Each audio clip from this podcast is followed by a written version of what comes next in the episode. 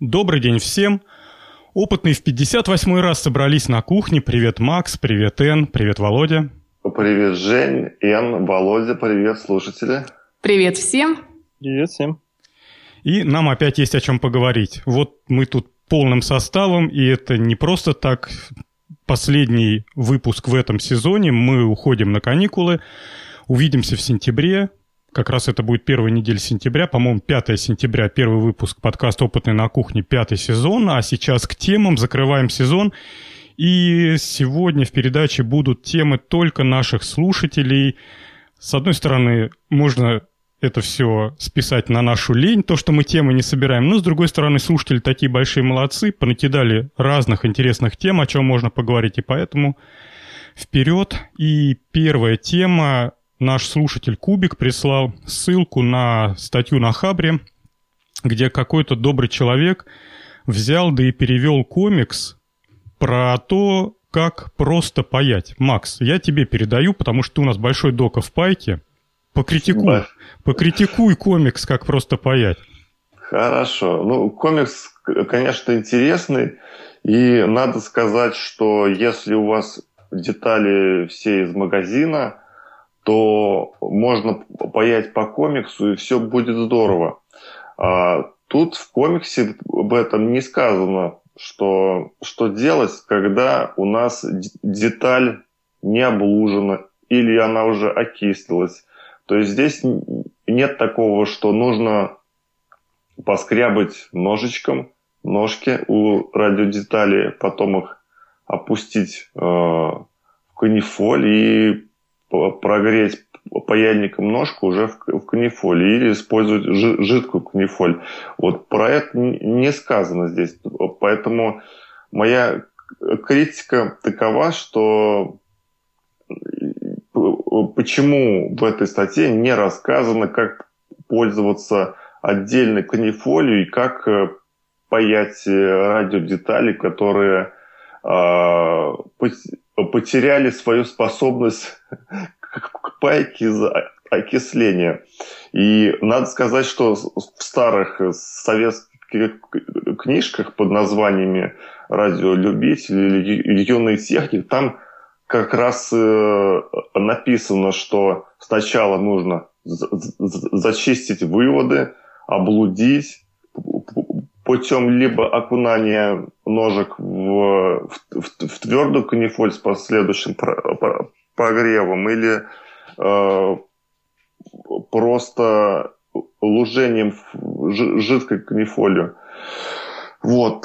Так что, а так, хорошая статейка, хороший комикс. Кто захочет попаять детальки из магазина новенькие, то она все очень хорошо описывает и все получится. Ты, Макс, говоришь, что ты ножичком шкрябаешь, а я когда-то перешел на мелкозернистую наждачку и после этого факта стал очень доволен, потому что ножки зачищаются просто за полсекунды. То ли ножичком скрести. Mm, хитрый план. Да. Кстати, кстати, если уж переводить, ну, это так, критика на уровне побурчать, да, то есть э, человек большой молодец, он мало того, что перевел комикс, так он его еще и раскрасил. А, если уж адаптировать комикс под наш местные, под наши местные условия, то надо добавить парочку страниц, как добывать детали, потому что часто, Макс, помнишь, детали добывались из старых плат, то есть ты их сперва выпаивал, да-да-да, было такое. И только после этого они шли в следующую конструкцию. А когда ты ее выпаиваешь, то там с ней могло произойти что угодно. И ножки короткие, и она ломалась, деталька. Еще знаешь, я к чему... А, ну, опять же, в, в разрезе критики, не знаю, обратил ты внимание, не обратил, там один из советов был, что если вы устанавливаете деталь в плату, то прижмите ее вплотную к плате. Насколько я помню, все рекомендации там журналов «Радио» или «Юный техник» были такие, что деталь должна на ножках быть на каком-то расстоянии от платы, если я ничего не путаю, там миллиметров 5, и даже рекомендовалось э, заранее нарезать тембриков, это такие трубочки, кто в терминологии не силен, Вот. Трубочки по размеру, длиной 5 мм, сперва их одеть на ножки будущих деталей, и эти кембрики будут таким своеобразным ограничителем, и все детальки будут очень красиво на одной высоте над платой находиться. А тут как-то вот прям вплотную. Ну, вообще да, если резистор мощный и его прижать к плате, то это будет не очень хорошо. Но для, для слаботочных цепей я видел даже монтажи такие, где резисторы и все детали прижаты к плате. Да что там же говорить, вот SMD компоненты, они, они же все к плате Не, ну про SMD-то никто не говорит, все понятно. Но тут же про детальки с ножками, тут же, во-первых, ты теряешь эстетичную сторону проекта. Ну, понимаешь, да, все это прижато. Во-вторых, как повторно детальки использовать? Ведь когда в журнале «Юный техник» писали какую-то конструкцию, предполагал, что ты поэкспериментируешь, потом все это разберешь, и все детальки по второму кругу там в следующий радиоприемник засунешь. А детальки, обрезанные под самое не могу, куда ты их потом засунешь? А мы к ним можно ножки припаять обратно. ну, кстати, это было решение, и так делали.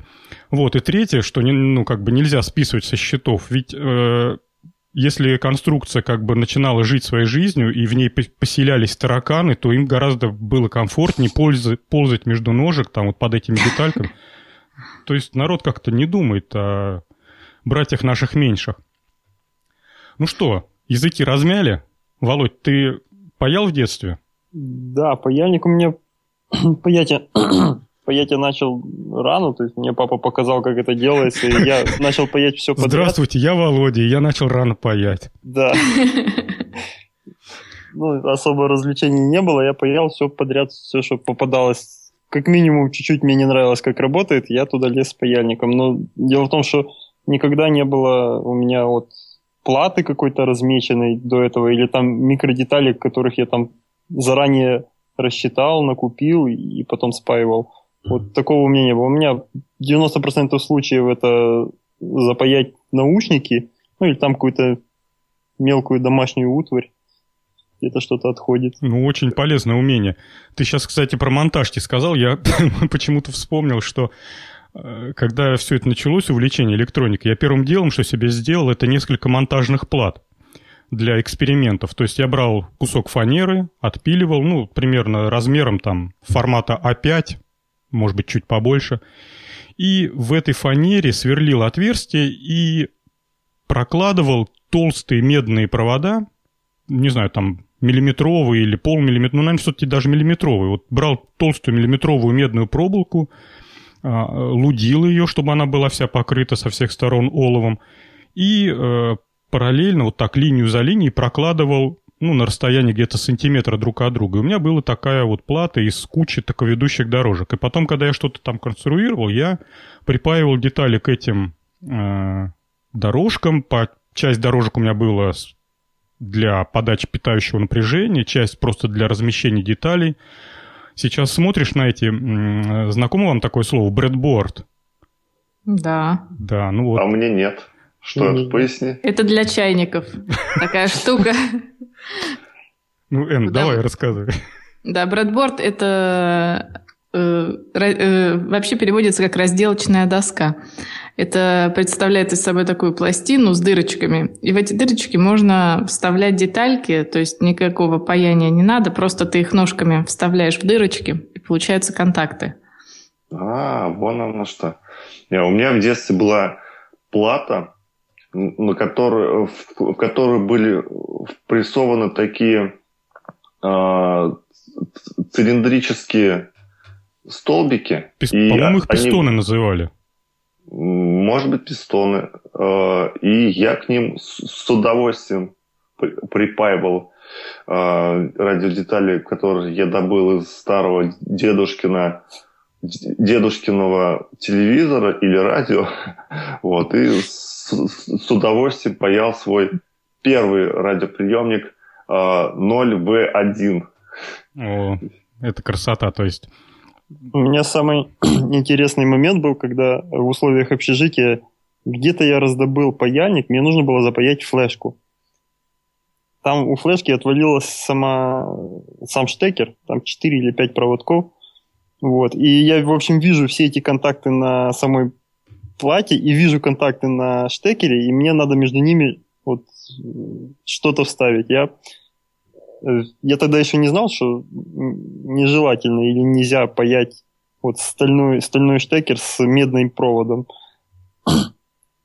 Я взял э, медные провода из э, витой пары, потом э, немножко паяльного олова взял с разобрал какой-то удлинитель. И оставалось дело за канифолию. Я не знал, где ее добыть. Я позвонил папе, говорю, папа, вот так и так вот не хватает канифолии. Чем можно заменить? Он говорит, возьми аспирин. Я взял на аспирине, реально вот это вот все делал. Ничего, работала флешка. Папа, Правда, она папа мудрый человек твой. Выглядела она странно. Там, получается, если они э, изначально плата самой флешки со штекером э, вплотную контачит, у меня между ними было сантиметров 10 проводков. То есть так вставляешь, она висит вниз.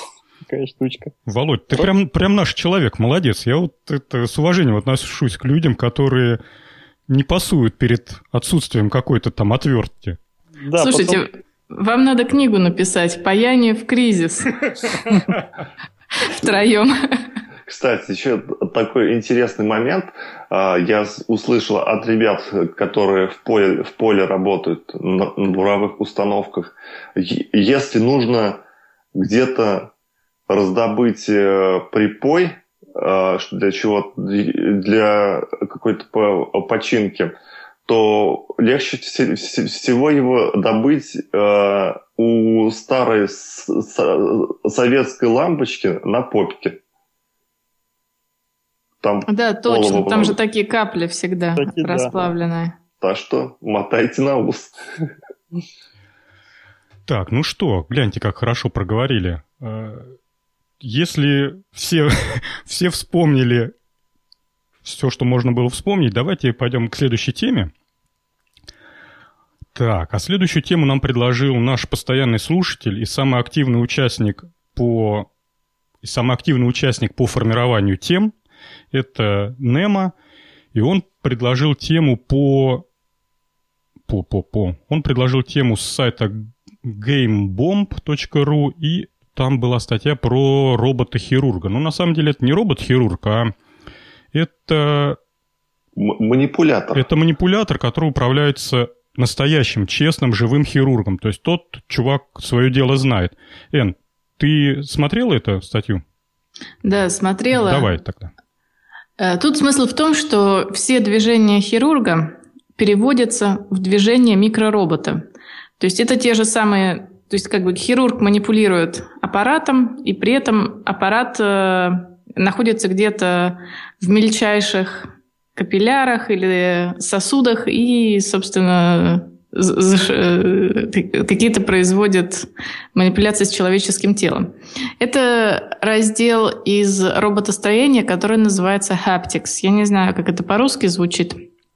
Это область, которая э, переводит движение человека в движение робота. И помимо вот этих всех хирургических роботов, э, это еще очень много используется в военных Э, целях, например, разминирование бомбы. То есть сапер где-то сидит далеко, управляет роботом-манипулятором, а робот в это время разминирует бомбу. Вот. И что хочу сказать по поводу вот, роботов. Тут э, в этой статье показывается, как робот зашил виноградинку, и все это происходило в узком горлышке э, бутылки. А, сейчас ведутся споры, применять эти роботы в медицине или не применять, потому что уже были прецеденты, когда операции заканчивались неуспешно. И тут э, встает вопрос, кто виноват? Либо это хирург виноват, либо это роботостроитель виноват. Поэтому пока тут все юридически не будет э, расписано, пока их э, широко не внедряют, так скажем. Слушай, я посмотрел, я тебя перебью, я посмотрел на Википедии вот про этого робота. Ты знаешь, они, во-первых, с 2000 года уже стоят в боевых клиниках, их 3000 экземпляров выпустили, и уже даже в пяти городах России они стоят в, в клиниках, и на них проводятся каждый день операции. Ну, я вот слышала, как раз это недавно история случилась, что несколько операций прошли, закончились летальным исходом, и вот сейчас действительно вопрос, что как это все может быть, имелись в виду какие-то другие подвиды этих роботов? Ну, я вот как раз прям по названию конторы производителя, как он там, Леонардо да Винчи сейчас что-то там. А, да Винчи, да. Да Винчи, вот, второе слово не могу прочитать, что-то там Сагрей какой-то. Surgery, да. Вот, так вот, по названию этому в Википедии есть огромная статья, и там прям написано, когда его первый робот сделали, там чё, чем еще хвастают. У этого робота, э, вот если на первую картинку посмотреть, там такая металлическая трубка торчит. Это видеокамера высокого разрешения. И получается, у хирурга, который сидит не, недалеко, очень картина такая увеличенная, приближенная. То есть он похоже, что работает более четко видит э, область работы, и потом говорят, что у этого робота, у манипуляторов есть дополнительные степени подвижности, тех, которых нет у человеческой руки. Ну, то есть она там вокруг оси может вращаться, еще что-то делать. И решаются некоторые проблемы, которые там человеческой рукой сложно решаются. А так вообще даже вот в России эти роботы стоят и несколько лет уже делают операцию в клиниках. Ну, там Москва, Екатеринбург, Питер, еще какой-то город – перечислены, я уж не помню.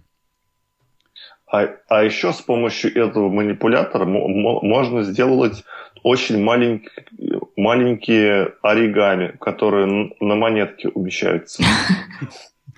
А, по-моему, еще вот э, подобные технологии используют э, при работе с радиоактивными веществами. По крайней мере, вот еще черно-белые фильмы советские про то, как ученые исследуют всякие радиоактивные вещества. Вот он стоит где-то там за 10 метров за свинцовыми стенами, двигает такие, такие э, рычаги у него в руках, а за стеклом у него видно, как двигаются манипуляторы, и он там берет пробирку с радиоактивным веществом, еще что-то. И, по-моему, вот всякие вот химики, биологи, которые работают с активными, вредными и прочими веществами, они вот довольно, довольно давно и успешно используют вот эту всю канитель. Да, но химики работают э, в боксе с перчатками внутри, своими ручками пока, с опасными веществами. А ты работал так? Да, работала. Страшно? Да нет, не страшно, если э, перчатки не дырявые. Ну, вы поняли, как это выглядит. Да. Это такой бокс, и, значит, э, в нем два рукава, и ты вставляешь руки в рукава и внутри манипулируешь. Единственное, если перчатки эти порвет, порвутся, потому что они все-таки резиновые, вот тогда страшно, да. Тогда всем бежать. А вас заставляет маникюр как-то поддерживать, чтобы не рвались перчатки? Нет. Ну, у нас, э, во-первых, сначала одеваешь два слоя обычных резиновых перчаток, то есть а. это уже э, сглаживает. Вот, а дальше э, вот эти большие рукава. Как в том... Вообще, конечно, да, роботы-манипуляторы, это, конечно, решили бы многие проблемы. Так, тем более, представляешь, вот э, ты берешь, засовываешь манипулятор от робота в эту химически активную жидкость, включаешь вращение, он тебе раз ее и перемешивает. Да. Тем же самым, тем же самым щупом. Нет, не щупом, ну, в общем, элементом. Так, ну что, а, роботы роботами, а наш, наш дорогой Володя предложил тему про квадрокоптер, и я бы ее в жизни бы не взял бы, потому что квадрокоптеры хуже горько редьки всем надоели. По-моему, вот сейчас э, про квадрокоптеры говорить, это все равно, что там про какую-нибудь вилку с ложкой. Ну, вот настолько утилитарная вещь стала, скучная и полностью обсчитана. Выведены учебники по квадрокоптеростроению, китайские магазины продают детали по 2 копейки за штуку. Ну, в общем, но но и тут оказалось есть что-то интересное, а именно, именно в сингапурской группе компании «Горизонт», в общем, какую-то новинку сделали. Володь, давай, твоя тема? Да. Командуй. В общем, сингапурская вот эта вот компания предложила э, следующий шаг в квадрокоптерах. Они решили заменить э, элементы питания водородом и накачали водородом всю полую каркасную конструкцию своего квадрокоптера, получился квадрокоптер сам себе бак с топливом летающий. И, по-моему, это такое прорывное решение. Хотя тоже не лишено минусов, мне кажется. Вот. Их квадрокоптер выглядит как э, такие две, две параллельные маленькие трубочки. Между ними поперек идут две параллельные большие трубочки, я так понимаю, это наибольшие полости с э, водородом. И на всех четырех углах, конечно, как и обычно, четыре э, пропеллера. Вот. Я не понимаю, то есть смысл, почему они не сделали еще больше вот эти топливные э, баки свои, Потому что могли бы сделать еще больше, и не пришлось бы двигатель заводить. Он бы и так взлетел. Так, так, так, так. Молодец. Сделали бы Зеппелин. Я, кстати, про это тоже думал. А еще больше взять, и, винты можно в обратную сторону крутить, чтобы Чтобы держать его. Да. Это вообще хорошо было бы. Вот. Ну, конечно, мне кажется, что эти устройства такого вида ограничены уже как минимум своим объемом, чего они могут переносить в отличие от э, электрических квадрокоптеров, которые могут на лету подзаряжаться солнечной энергией, допустим, этим взять неоткуда водород свой. Кстати, так ну. умиляет, сейчас, Эн, умиляет э, вот эти вот заявления о том, что вот мы первыми в мире придумали там в, кар в каркасной конструкции разместить топливные баки, а то, что самолеты уже сколько там, 60, 70, 80 лет летают, э, перевозя топливо в крыльях, в полах. Ну да. Это как-то... То ли они не читают друг у дружки, что ли, эти чертежи не смотрят. Не знаю. Эн, давай, извини, перебил. Вообще теоретически можно сделать так, чтобы он подзаряжался, но для этого он должен еще больше увеличиться в объеме, потому что, допустим, можно солнечную энергию использовать для электролиза воды, которая потом будет подавать водород в топливные баки. Но тут по размерам, я не знаю, взлетит он такой здоровый. Будет Потом летать, здесь... будет летать от облака до облака, заправляться, да? Облако да. впитал, полетел дальше. Я тут больше всего заинтересовался, что-то как мимо меня прошло вообще эти топливные элементы, и хм, к своему стыду только вот буквально сегодня повнимательнее про них прочитал. Забавная штука, может быть, кто-то еще не в курсе, но это, в общем, такая батарейка, для которой электролит является водород и кислород. И его прям подавать надо в, в зазор между электродами, и происходит химическая реакция. Слушай, Эн, а ты вообще в курсе вот этих всех химических процессов в топливных элементах? Ну так, в общих чертах, да. Ты, может быть, мне ответишь вот на несколько вопросов. Смотри, вопрос номер один. А, а с какой скоростью надо прокачивать вот эти газы? Ведь э, газ-то вещь такая, она, в общем-то, ну, как сказать, ну, вот ее выпустил, она заполнила весь объем, и как понять, что надо следующую порцию подавать? Насколько я знаю, там не столько подача газа ограничитель, сколько реакция на катализаторе.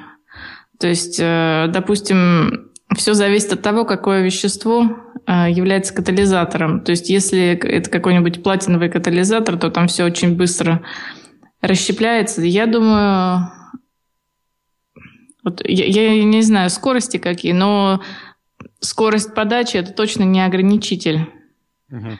Хорошо, а тогда второй вопрос. Смотри, я прочитал, что там стоит такая хитрая мембрана, там много про нее чего умного написано, и сказано, что она протоны пропускает, а электроны задерживает. Вот здесь у меня небольшой этот э, конфликт в голове случился. Насколько я знаю, протоны это, по сути дела, и есть вес вещества, а электроны, в общем-то, там маленькая аморфная сгусток энергии. Казалось бы, все наоборот должно быть, а тут какая-то волшебная мембрана.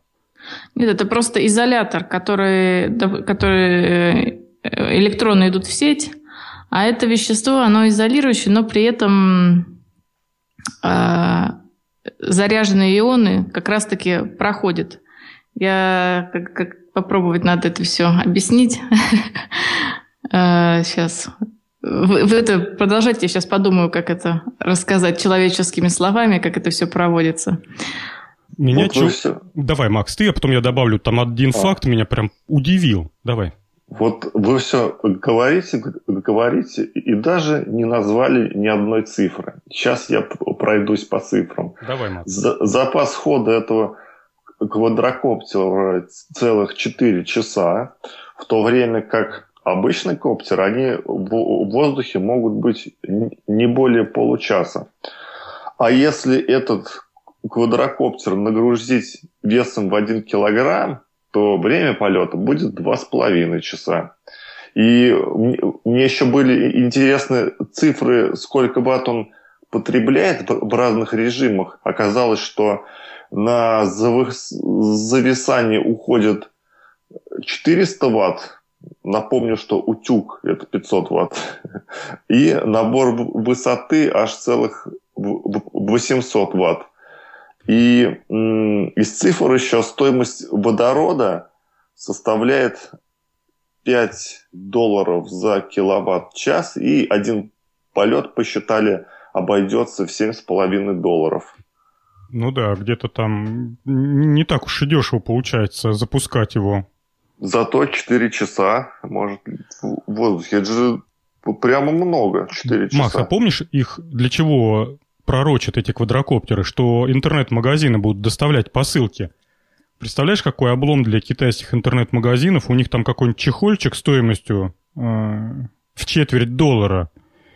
И 7 долларов перевод. Знаешь, как вот прям один в один, как в старой русской поговорке. За морем телушка-полушка, доруб, доруб перевоз. Вот будет точно то же самое.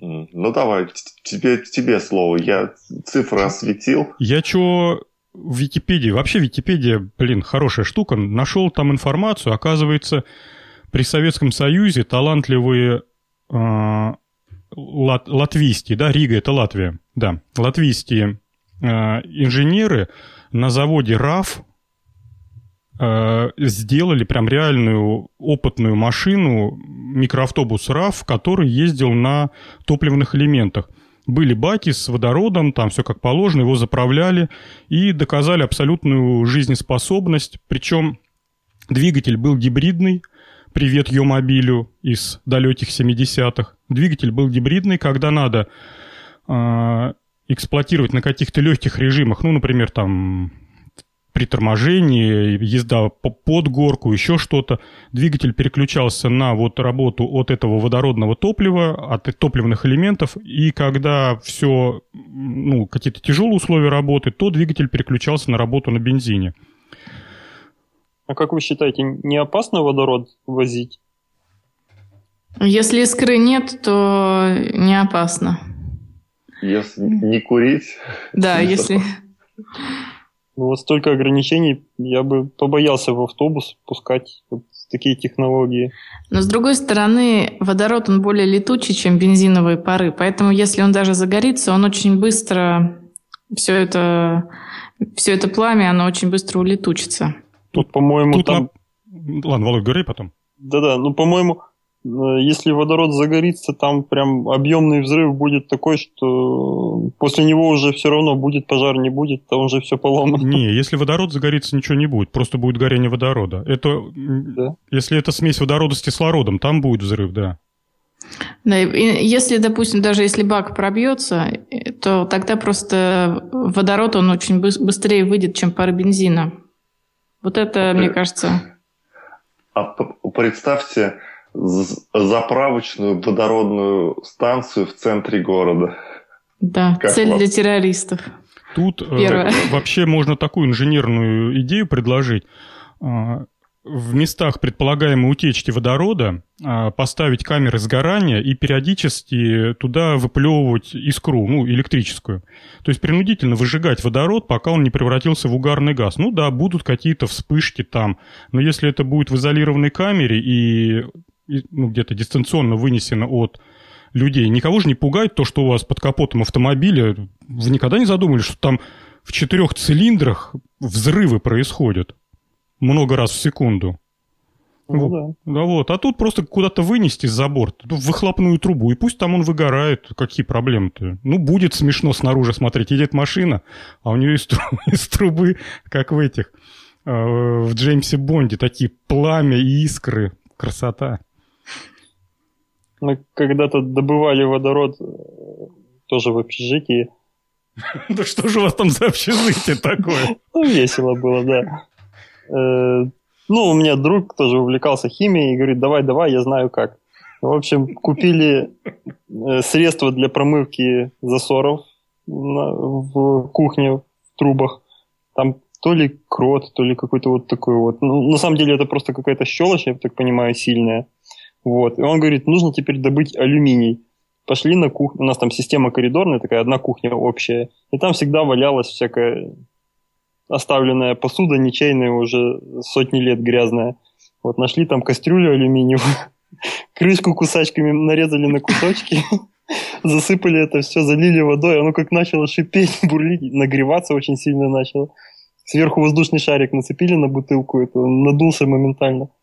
И вот так вот воздушные шарики с водородом летали потом по общежитию. Но было страшно, на самом деле, потому что казалось, что может все взорваться, оно очень нагревается. Сейчас э, большой популярностью пользуется книжка «Марсианин», фантастическая. Вот. Совершенно напрасно ее так нахваливают. Я попробовал почитать, ну такая галиматья. Но не в этом дело. И там вот одна из сцен как раз, э, ну, совсем коротко в суть, чу чувака забыли на Марсе. На Марсе уже давным-давно колонии поселения. Вот. И все улетели, а этот, наверное, ну не знаю, там расстройство желудка было, его забыли забрать. И следующая экспедиция через 4 года прилетит. И, в общем, ему надо 4 года прожить одному на Марсе. Вот. И среди всех прочих проблем ему нужно было получать там воду, а вода это водород плюс кислород. У него и тот, и другой газ были в наличии, он их решил сжигать.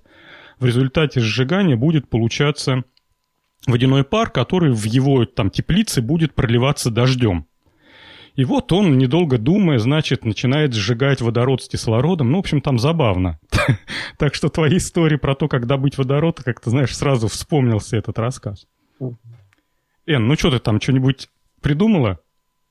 На простой русский язык перевела? Да, как ионы двигаются в твердых веществах, потому что вот эти все электролиты, которые используются в топливных, топливных элементах, они зачастую это твердые вещества, это не жидкие электролиты, к которым мы привыкли в обычных батарейках.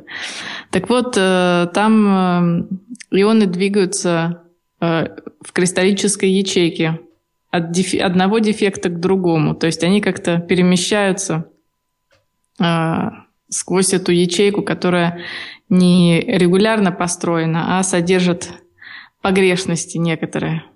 Вот как-то так. Прям какой-то транзистор получается с этими, с, дон... ну, с донорными вот... акцепторными примесями. Вот как-то как так. Кстати, в Википедии написано, что критики вот э, этих топливных элементов говорят, что если все это пойдет в жизнь и водород будет требоваться в большом количестве, то придется водород добывать из воды. Вот. И они, в общем-то, говорят, что это прям будет совсем плохо, потому что будут утечки водорода, ну, все равно будут, при любом, там, при производстве, при эксплуатации. А водород э, улетучий, ну, улетучившись, будет покидать атмосферу планеты Земля, потому что он самый легкий газ.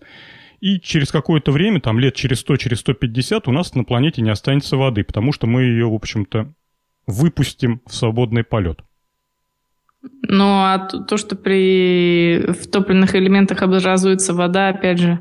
Они про утечки говорят. Они говорят, что а, не, 100%, про... не 100% водорода преобразуется в воду. Вот, что-то будет вылетать в виде водорода.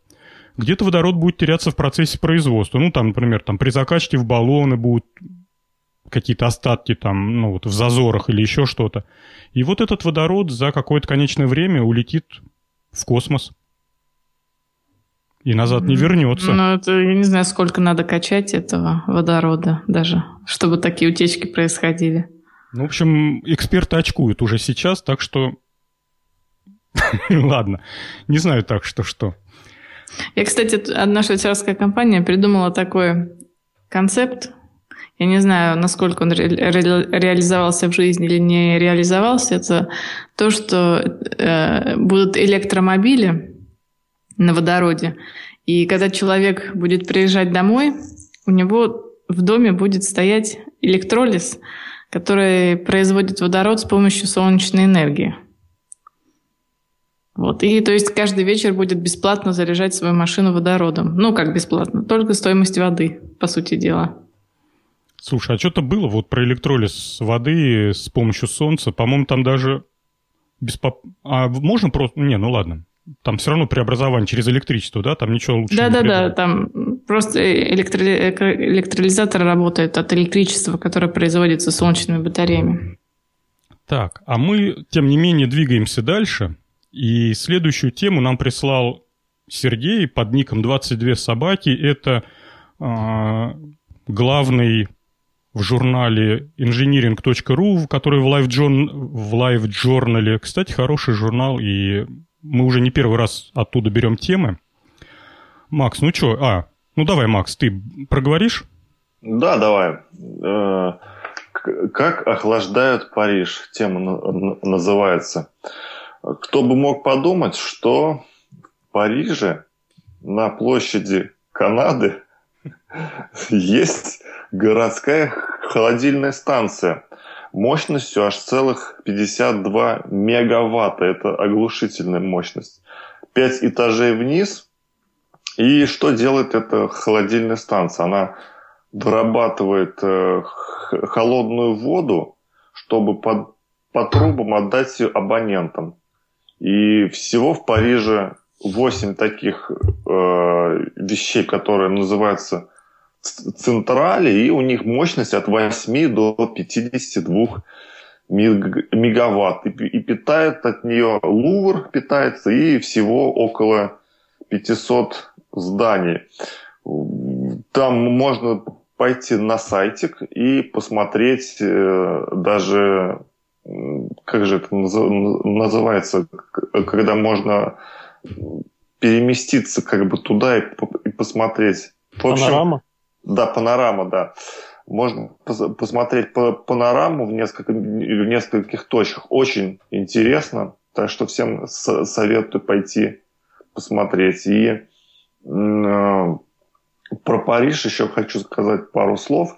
Когда мы ездили велопоход в 2010 что ли, году, как раз мы были в Париже, и рано утром, что интересно, там по из э, ливневок, куда вода стекает, вода шла э, реверсом наоборот, то есть и таким образом парижане моют улицы где-то наверху на горе через э, водостоки закачивается вода, вода оттуда поднимается и течет по улице вниз. И весь мусор уносит за собой. Так что Париж... В сену. Может, в сену. В общем, Париж – это очень такой интересный город в плане коммуникации. И я думаю, хорошая идея э, строить такие централи и подводить э, холод уже централизованно. Хоть, он, хоть у них климат там не, не, не, не жаркий, но все, все, все равно они это при, применяют. А в теплых странах, мне, мне кажется, это еще более крутая вещь получится, чем в Париже. Кстати, у них... Как же ты считаешь? Я... Ну, мне нравится вообще идея централизации таких вещей. Кстати, у них э, вот технических немножко тонкостей. У них в качестве теплоносителя является... Нет, ну, теплоноситель, понятно, вода, а в качестве м- чего? испарителя, да, вот если в стандартной терминологии холодильник обсуждать, у них является река Сена. То есть вот разницу температур, с помощью которой получается вот этот холод, это они забирают воду из сены 15-градусную, потом ее, грубо говоря, греют с помощью, ну, ее нагревают, отбирая тепло у теплоносителя, и назад выплевывают в сену уже 25-градусную. Если честно, то, конечно, это ну, речки это капец, это понятно, наверное. Я так думаю, что вряд ли река от этого радуется после того, как ей температуру до 25 градусов подняли. Просто у меня такое ощущение, что вот на такой большой мощности э, они достаточно хорошо греют реку Сену. Хотя, может быть, я ошибаюсь. Ну, хорошо, если бы, конечно, ошибался.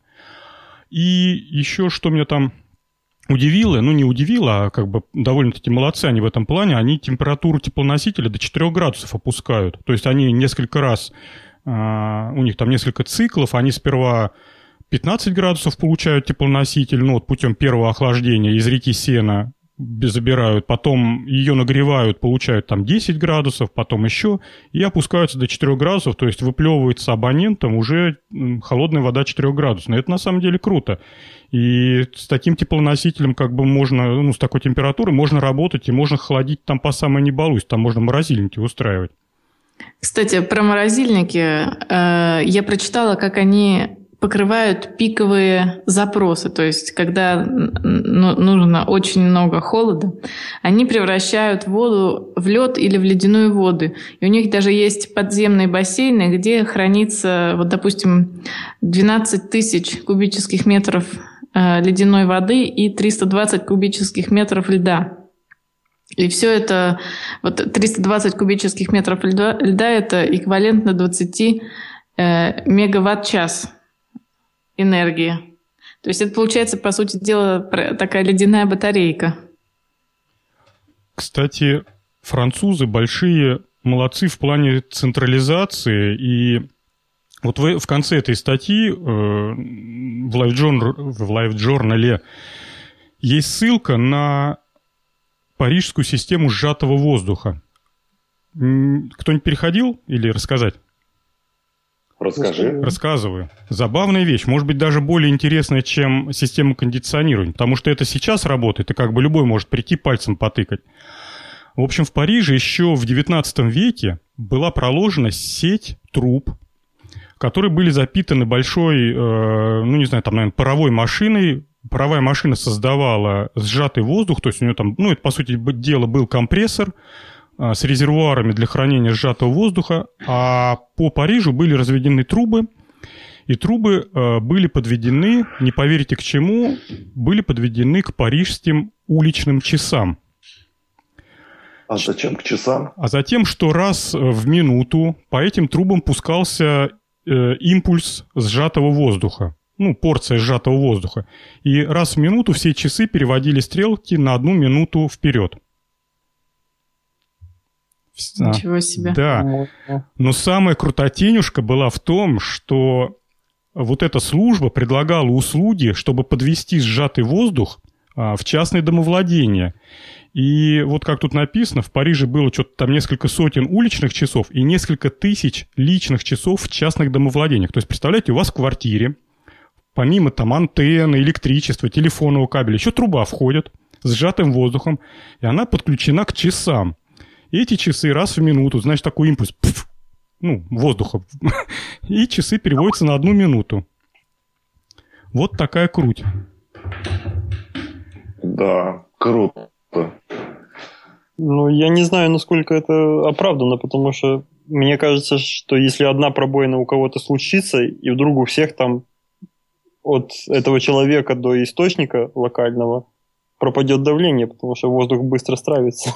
Ну, тут, во-первых, никто не отменял обратные клапаны. Вот, я думаю, что это предусмотрено было. Угу. А во-вторых, э, я прочитал, кстати, абонентами были не только часы, но и стоматологические клиники в 19 ну вот 19 начало 20 века, э, всякие там парикмахерские, точильные цеха, еще что-то такое. Ну, в общем, много было потребителей сжатого воздуха, и знаете, как это, если кто-то читает стимпанк, то альтернативная история, то есть типа есть э, мир с электричеством, а есть мир без электричества. Так вот, вот в Париже до 22 года, уже 20 века, то есть до 1922 года часы прям реально функционировали. А сеть вот этого э, воздухопровода с сжатым воздухом демонтировали только в 1995 году. Еще буквально 20 лет назад еще были реальные живые потребители централизованного сжатого воздуха. Ну да. Волшебство. А во, всей, во всей этой истории с парижским холодильником меня еще удивило, как они это организовали. Прямо вот посреди города, под землей, размером там в пятиэтажку, спрятанная вот такая штука. Я вот думаю, почему бы так не прятать ну, другие какие-то производства, вплоть до атомных электростанций. Интересно, что помешает. Ну, ни, ничто не помешает. Не, Просто они... дорого, наверное, будет. Да, копать дорого. Да, и гораздо выгоднее закопать э, торговый центр, чем холодильник. Это точно. Так, ну что, от экономики двигаемся к следующей теме, а следующую тему наш постоянный слушатель Гитар Вейдер подбросил, и, кстати, эта тема меня заставила надолго подвиснуть, опять же, в любимой Википедии. Есть желание кому-то начать? Ладно, я начну тогда. Значит, тем более я люблю про всякие летающие вещи рассказывать. Так, кто же это такие? Это... Эн, а кто это такие?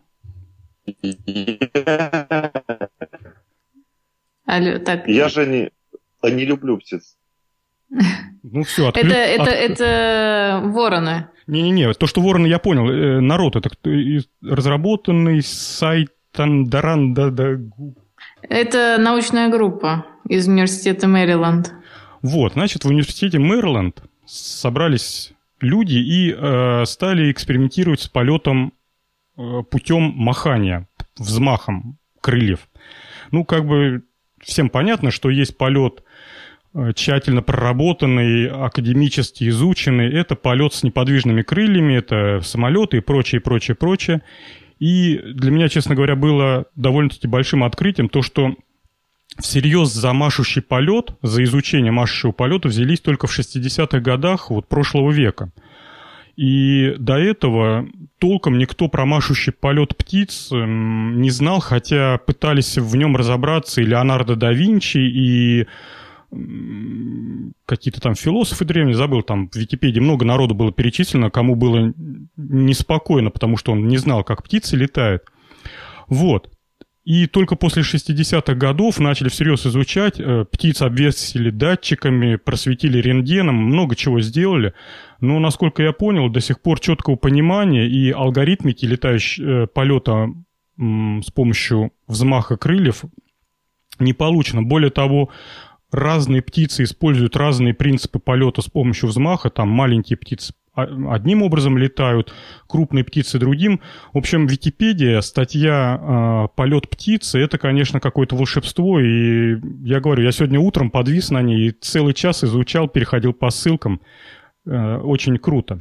Так вот, эта группа из э, университета Мэриленда, они сделали э, робота, прототип э, вороны, которая летает с помощью взмаха. И все бы ничего, конечно, это очень грубый прототип, очень много чего не реализовано. Крылья пока еще представляют из себя э, твердую перепонку, неподвижную. Но что они смогли разрулить? Во-первых, они развязали взмахи левого и правого крыла все предыдущие модели, в том числе, вот помните, мы проход... Э, с вами проговаривали там роботов-бабочек, роботов там всяких, по-моему, Феста, что ли, делала. У них все это запараллелено, то есть э, один двигатель делает взмах сразу двумя крыльями. Эти развязали, потому что реальные птицы машут крыльями по-разному. Во-вторых, они э, запитали движителем хвост тут, опять же, для меня было определенным открытием то, что хвост у птицы – это не средство руления, а это средство стабилизации полета или, скажем так, противодействию, противодействию импульса от взмаха крыла. Птица рулит э, в полет своими крыльями. Она может произвольно задать э, импульс в любую, ну, вектор импульса в любую сторону, и поэтому она может повернуть как ей угодно, и для этого нужны только крылья. Вот, поэтому хвост у этого робота тоже, значит, э, механизирован. И больше информации по большому счету мало. Тут что-то про, про 3D принтер написано, что им удалось такого, такую птицу сделать только благодаря тому, что есть 3D принтер, и они напечатали какие-то детальки. Но это, в общем-то, очередной маркетинг. Дело не в этом. Есть видео, где этого робот, робота-ворону атакуют, ре, атакуют реальный ястреб, как тут написано, ну, в общем, какая-то хищная птица увидела, что на его территории летает какое-то чудо в перьях и накинулась на него, сбила. что э, ребята из университета поставили себе в большие заслуги, и, в принципе, молодцы, что птицы путают до сходимости вот этого робота. Ну, в общем-то, вот такая, такая замечательная конструкция. Вы, кстати, знаете, почему с недавнего времени на крыльях самолета появились на концах такие треугольнички маленькие? Если вы нет, часто летаете. Нет, не знаю. А я видел, кстати, их тоже не понимал. Значит, э, все это благодаря изучению полета птиц. Значит, ученые-биологи изучали, как же летают, э, я не помню, то ли ястребы, то ли коршуны в вихревых потоках ветра. И при этом э, их полет э, остается стабильным. Так вот, они прицепили камеры на спину этим птицам и увидели, что когда а, птица проходит через вот этот поток вихревого ветра, она выпускает два пера на, на кончиках крыльев. И эти перья, по сути дела, разбивают вот этот воздушный поток. То есть такие, можно сказать, воздухорезы. И потом ученые стали проводить э, эксперименты в трубе с потоком воздуха. И действительно увидели, что вот эти потоки, они на кончиках крыльев, если этих треугольничков нет, они самые сильные, и э, полет дестабилизируется. Но если прикрепить крыльям треугольнички, то вот эти вихревые потоки разбиваются, и, собственно, все это уменьшает турбулентность в трубе. Тут, вот так. Тут, читая Википедию, был, ну, люблю такие всякие мелочи технические, не помню, про какую птицу конкретно написано, а когда эта птица машет крыльями в полете, она, когда совершает взмах крыльев вниз, то она все перья там максимально распластывает и там воздух стекает все как положено, ну, мы видели это. Но когда она поднимает крылья вверх, она каждое перо поворачивает вдоль своей оси, как там написано, почти перпендикулярно, и воздух просачивается между перьями, э, минимизируя вот этот вот сопротивление воздуха взмаху. То есть еще перья вращаются вокруг оси, а некоторые птицы мелкие, вот там про ласточек, про стрижей написано, что у них, э, значит, перья то ли не поворачиваются, то ли там еще какая-то особенность, так они э, при обратном взмахе крылья прижимают к телу. И э, в прижатом состоянии мышцы поднимают крыло, а потом она его опять как бы расправляет и делает взмаха вниз. То есть там, конечно, вообще природа заставляет удивляться и реализовать такие алгоритмы, конечно, будет не, сло... не просто и, и не быстро.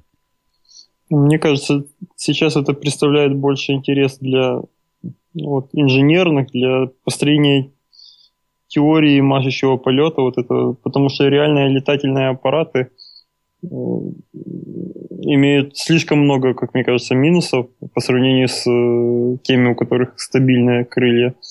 Это, вот я не представляю на самом деле, как эта нагрузка должна... Получается, нагрузка постоянно меняется на крыло. Это ж какой износ должен быть? С другой стороны, понимаешь, эм, у машущего полета, я так предполагаю, есть одно преимущество – это экономичность. Не знаю, прав ли я или нет, но раз природа, понимаешь, разрулила и то есть не придумала пропеллера или какого-нибудь реактивного движителя у птицы, казалось бы, да, да, что там стоит. А, но вот был выработан именно машущий полет, и птицы судя по их габаритам, они, в общем-то, не крупные существа, да, то есть как бы там накопить энергии, в отличие там от какого-нибудь э, ну, кто много накапливает жира какого-нибудь там животного, кита, например, да, который, у которого много энергии, он там в холодной воде на тысячи километров может перемещаться, то птица, в общем-то, маленькое существо, и там она не такая уж энергоемкая. И тем не менее им хватает сил э, долететь там тысячи километров. И, в общем-то, может быть именно машущий полет э, секрет вот этого, этой возможности? Ну, я, как мне по моим ощущениям, кажется, что наоборот должно быть много энергии тратиться на разгон крыльев, потом торможение, потом в обратную сторону поднятие в холостую тягу, а при этом тоже крылья нужно разогнать, притормозить, потом снова разгонять их вниз, вверх. По-моему, вот это лишняя энергия. Просто природа не могла ну, невозможно придумать пропеллер на природных принципах, на тех, которых, из которых строилась вся животная жизнь. Ну, значит, тебя ноги не удивляют, да, а пропеллер удивляет. Я бы, я, я бы такой, чтобы сказать, что ноги придумать невозможно. Нет, ну ноги там... Да, то в порядке. Все, все понятно, да. А пропеллер, ну как ты будешь поворачивать кусок своего тела... То есть тебе прямохождение на двух ногах все понятно, Володь? Ну, ты, да. ты, ты задумайся, что, насколько это неестественно, ненатурально и вообще странно. Почему? Не, я имею в виду при прямохождении, при всех остальных вот принципах, которыми мы пользуемся, не нарушаются механические принципы. А вот при повороте чего-либо живого вот больше, чем на 360 градусов, будем говорить, провести туда вот э, какие-то иннервации, чтобы она не намоталась на ось, вот это вот уже было бы чудо. Вот поэтому невозможно вот сделать, чтобы ну, беспроводной связи же не было тогда, чтобы иннервацию сделать, например, или питание сосудов. А что ты словом иннервация называешь? Ну, нервы подвести или сосуды а. какие-то. Как их подвести к кончику пропеллера, если у тебя пропеллер будет много раз крутиться в одну ну, сторону? Ну хорошо, а реактивное движение? Ведь ну... природа-то же сделала реактивное движение. Те же самые каракатицы всякие и осьминоги прекрасно двигаются с помощью реактивного движителя. Я думаю, если бы птицы весили э, раз это в 10 меньше, чем они весят сейчас, ну, то есть плотность тела была раз в 10 меньше, чтобы уравнять их э, шансы с каракатицами под водой, потому что вода-то намного большей плотность имеет, то тогда они бы смогли реактивными, просто так не хватает.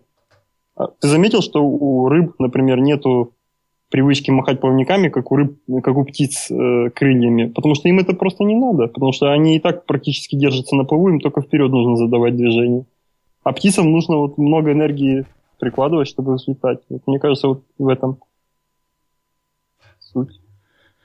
В общем, тайн больше, чем ответов. И если кому-то это действительно интересно, посмотрите. Кстати, в этой статье на Википедии про марши полет есть две ссылки на двух нелетающих птиц, которых изничтожили буквально совсем недавно, еще прям в 16-17 веке, причем изничтожили их э, как-то цивилизованные французы, на острове Мадагаскар, они туда приехали, э, как это называется-то, забыл -то. Не захватили, а колонизировали. Вот, и э, пришли, глядят, а там огромная птица в два человеческих роста.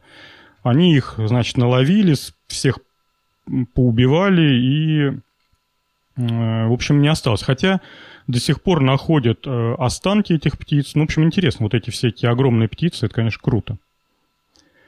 Представляете, птицу, у которой крылья, передние конечности полностью рудиментированы и отсутствуют вообще как класс. Такое существо забавное, то есть две ноги и голова. Непривычно. То есть у нас все живые существа как минимум имеют там, ну, по четыре конечности, а это прям совсем какое-то убожище. Так, коллеги, я тут вынуждена с вами попрощаться. Пора кормить. Все, Эн, давай, пока. Приходи пока. в новый сезон. И Обязательно. растите большими, здоровыми, и пусть все будет хорошо. Спасибо большое. Всем счастливо провести каникулы. И до следующего сезона. Всем пока. Пока. Пока-пока. А у нас осталась последняя тема, и нам ее подбросил наш постоянный слушатель Хиден. Я ее разместил в тупиковую ветвь в развитии, и, и потому что по словам того же самого вот нашего слушателя, Хиден, по-моему, эта идея так и не получила реальной путевки в жизнь. Кто из вас занимается фотографией? Кто любит это дело? Я не фанат, но фотоаппарат мыльница у меня есть, Жень. Ну, давай, Макс, тогда расскажи про И... эту идею. Про эту идею? Идея заключается в том, что Э, можно оживить свой старый пленочный фотоаппарат. А, вставляется специальный модуль, в котором батарейки, в котором матрица и плата с электроникой. И можно использовать оптику э, старого фотоаппарата для того, чтобы э, проецировать изображение на матрицу. То есть можно оживить старые, хорошие фотоаппараты, дорогие, и тем самым сэкономить э, много денег. Но из минусов здесь то самый главный минус, пожалуй, это нужно шесть разных моделей, чтобы покрыть большинство случаев э, доработки. Это довольно много, и я думаю, что эту идею не, не будут поддерживать э, производители фотоаппаратов, потому что они считают, да, да что там же говорить, вот у нас на работе есть фотоаппараты, а, мы их там используем немного не, не по назначению. И вот была одна модель, там к ней подходил определенный аккумулятор. Сейчас модель изменилась э, на одну буковку, и все уже аккумуляторы старые не, не подходят. То, то есть компании-производители выпускают так э, оборудование, чтобы оно не было совместимо с, пред, с предыдущей моделью. Это плохо. Кстати, алло. Да-да-да. Алло, алло. Ты, кстати, опять там что-то у тебя какие-то проблемы были. Ты нас слышишь? Да, слышу, слышу. Отлично, все, наладилось. В общем-то, мне кажется, ты самую суть уцепил, сказав то, что единственный плюс вот этой всей канители – это сэкономить деньги на ранее приобретенной высококачественной оптике для пленочных фотоаппаратов. Честно говоря, я вот не вижу другого назначения. Тут была попытка объяснить, что старые пленочные фотоаппараты обладают каким-то волшебством, и снимки на них получаются совершенно другие – нежели на цифровых камерах. Ну, что-то я, что-то я думаю, что это из, э, из той оперы, когда обсуждают, что золотые провода между, да, между усилителем и колонками это совершенно другой звук, и вы услышите свою музыку совершенно по-новому. Вы как будто заново просто услышали ее, нежели если это будут обычные медные, там, купленные на блошином рынке. Не, ну, конечно, не надо покупать какую-нибудь шнягу откровенную с плохими контактами, но стандартные провода должны работать не хуже, чем какое-то золото. Вот это что-то из той же оперы, когда пытаются, значит, придать э, ретро-вещам какую-то такую элитарность и прочее. Жень, а я не, не, не, допонял, там а, они деньги на Кикстартере собирают или нет? Или они нет, уже, это, по-моему, уже... прям реальная боевая контора, которую... Кстати, это, этому изобретению уже в обед сто лет. Это если где-то попробовать поискать, то, по-моему, это как бы не знаю, там, 2010 год, вот такой. То есть этим идеям много-много-много времени. 2001 год, вот. Да, уже довольно продолжительно. Да. Да, я, я думаю... Ну, да. говори, говори. Я посмотрел на э, фотографии, вот как они выглядят. Они пытаются своими габаритами и, раз, ну, и формой мимикрировать под естественную пленку. Это такая вот катушечка сбоку, которая вставляется в место, где должна быть пленка. И сама, э, сам чувствительная матрица вынесена на то место, где должна протягиваться пленка. Вот. И мне эта история напомнила вещь такую, которую я когда-то купил на eBay где-то, наверное, ну, там, чуть ли не за доллар, э, с похожим принципом работы. Только это была кассета, аудиокассета, как старые аудиокассеты, с помощью которой можно было слушать MP3-плеер эм современный. Выглядело это так у тебя есть кассета, которая полностью похожа на кассету, но на самом деле там пленки нету. А из нее тянется проводочек, который можно воткнуть в штекер, э, ну, там, где ты наушники вставляешь в плеере своем. И получается, едешь в машине, если у машины нет возможности играть с MP3-плеера, эм вставляешь кассету вот в старом автомобиле в это. Машина думает, что она играет музыку с кассеты, но на самом деле это подается с э, твоего плеера. Очень удобно, я так когда-то ездил.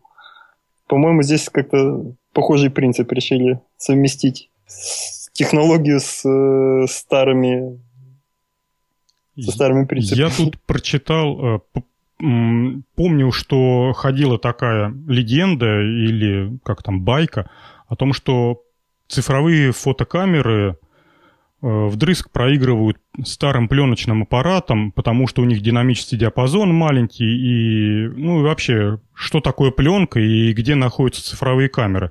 Я совершенно никакой здесь не специалист, и там критика в, по поводу моего спича, конечно, э, абсолютно будет справедлива, но что я смог найти? Я предполагал, что современное положение вещей далеко не такое, как э, ходит вот в этих байках, что современные цифровые камеры ушли далеко вперед, и они научились делать все, что угодно, и динамический диапазон у них у современных матриц вполне себе приемлемый. В общем-то, так оно и оказалось. Современные матрицы имеют динамический диапазон не хуже, чем у пленок, а зачастую лучше. И я, читая э, вот эту статью, наткнулся на фразу, которая, по сути дела, открывает секрет э, вот этой пленочной фотографии, когда берут в, ру- в руки снимок, сделанный на пленочную камеру, говорят, ну вот, ты видишь, это же пленочная камера, ты видишь, какой, ты видишь, какой живой, красивый снимок, не то, что там с твоей мыльницы там все это. Вот что написано. Я позволю себе зачитать. Так получается благодаря тому, что в пленку изначально заложены такие носители информации, которые на выходе дают максимально качественный результат. Это сделано для того, чтобы фотограф применял минимум усилий при съемке, а печатники не возились долго с каждым кадром, выводя цвета на нужный уровень. Этот результат был достигнут благодаря привлечению в команду разработчиков пленок, художников, психологов и фотографов. Они диктовали нормы, которым должны были соответствовать пленки для передачи цветов и оттенков. Э, я помню давно, когда-то я разговаривал с одним э, парнем, и он был очень увлечен, ну, он был увлечен очень сильно фотографией, и он мне рассказывал свои наблюдения, что вот он покупал пленки разных производителей, цветные, ну, там, Fuji, потом Kodak было, Коника, и он говорит, то, что вот разные производители имеют пленки, которые дают фотографии э, разных цветовых оттенков. Ну, то есть можно для натренированного глаза можно четко понимать, у кого, ну, на какую пленку снимал. Я сейчас не помню, не буду врать, но, по-моему, он говорил, что вот пленка кодек, она немножко теплит, ну, то есть чуть-чуть более в красно-желтый оттенок, а пленка Fujifilm, она немножко как бы холодит, то есть чуть-чуть в синий-зеленый оттенок уводит. И это очень видно. Поэтому э, секрет старых пленочных фотографий, если верить этой статье, заключается в том, что химики на заводах Kodak, Fujifilm, Konica просто химичили с пленками и делали такую комбинацию этих кристаллов серебра и чего там еще там у них используется, что получались предсказуемые, ожидаемые, красивые психологические цвета. А у современной цифровой техники тут все очень просто и прозаично. Она передает именно тот цвет, который... Э, попал, Есть на самом деле. Да, попал на матрицу. И поэтому, знаешь как, нам больше нравится смотреть на красивые картинки, нежели на правдивые картинки если так уж рубить.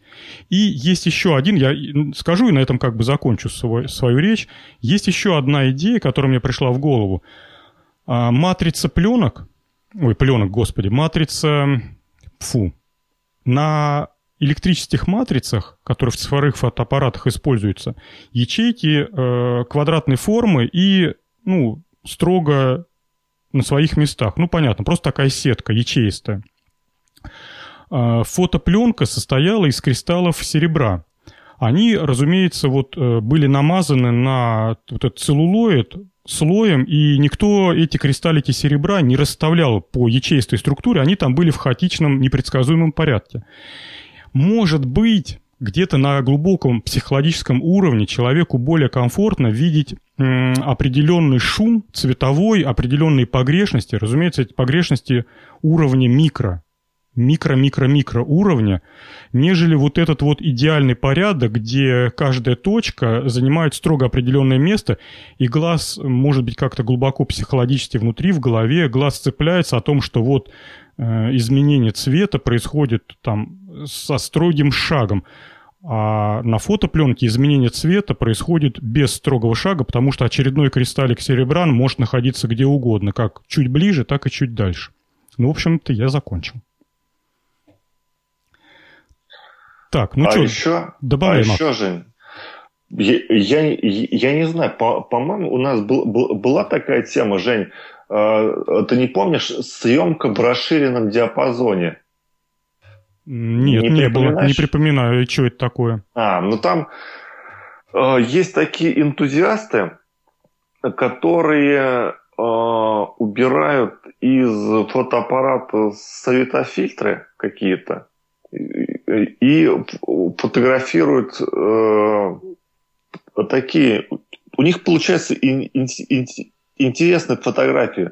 Например, поле пшеничное цвета красного, например, дерево синее. То есть а, а, такие искаженные цветовые фотографии. И вот, кстати, ради интереса можешь посмотреть. Очень увлекательно. Прям набираешь съемка в расширенном диапазоне. И, там такие наткнешься на такие э, статейки, от которых дух захватывает при прочтении.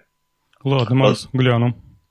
Вот. Поэтому вот что я вспомнил еще про фотоаппараты.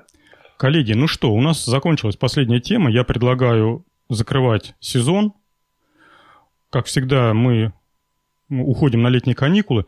Володь, спасибо тебе за участие. Я тебе хочу предложить э, в начале пятого сезона присоединиться к нам и приходить к нам в подкаст на регулярной основе. Так что... Я только за. Хорошо, спасибо. Буду, буду рад, если ты согласишься. И спасибо тебе за, согла... за согласие. Макс, хороших тебе летних каникул. Спасибо. Все. Э, до встречи 5 сентября. Всем пока. Жень, Жень погоди. Да, давай. А, ты э, вот Можешь мне при, прислать э, статистику за последний вот подкаст? Мне просто интересно, у, у нас больше стало слушателей или меньше? Э, я статистику тебе пришлю, но э, по моим наблюдениям, и это уже наблюдение не первого сезона, а четвертого, э, чем ближе к лету, тем меньше слушателей. Пик слушателей приходится на февраль-март. Вообще сейчас слушателей меньше, чем в конце зимы, начало весны, потому что люди занимаются сессиями, студенты, люди уезжают на дачи, взрослые люди. Ну, в общем, а, подкаст отходит на второй план. Поэтому сейчас статистика хуже, чем зимой. Да, все понял. Жень, Володь, вам удачных тоже э, летних месяцев. Пока. Услышимся в сентябре в новом сезоне. Пока-пока.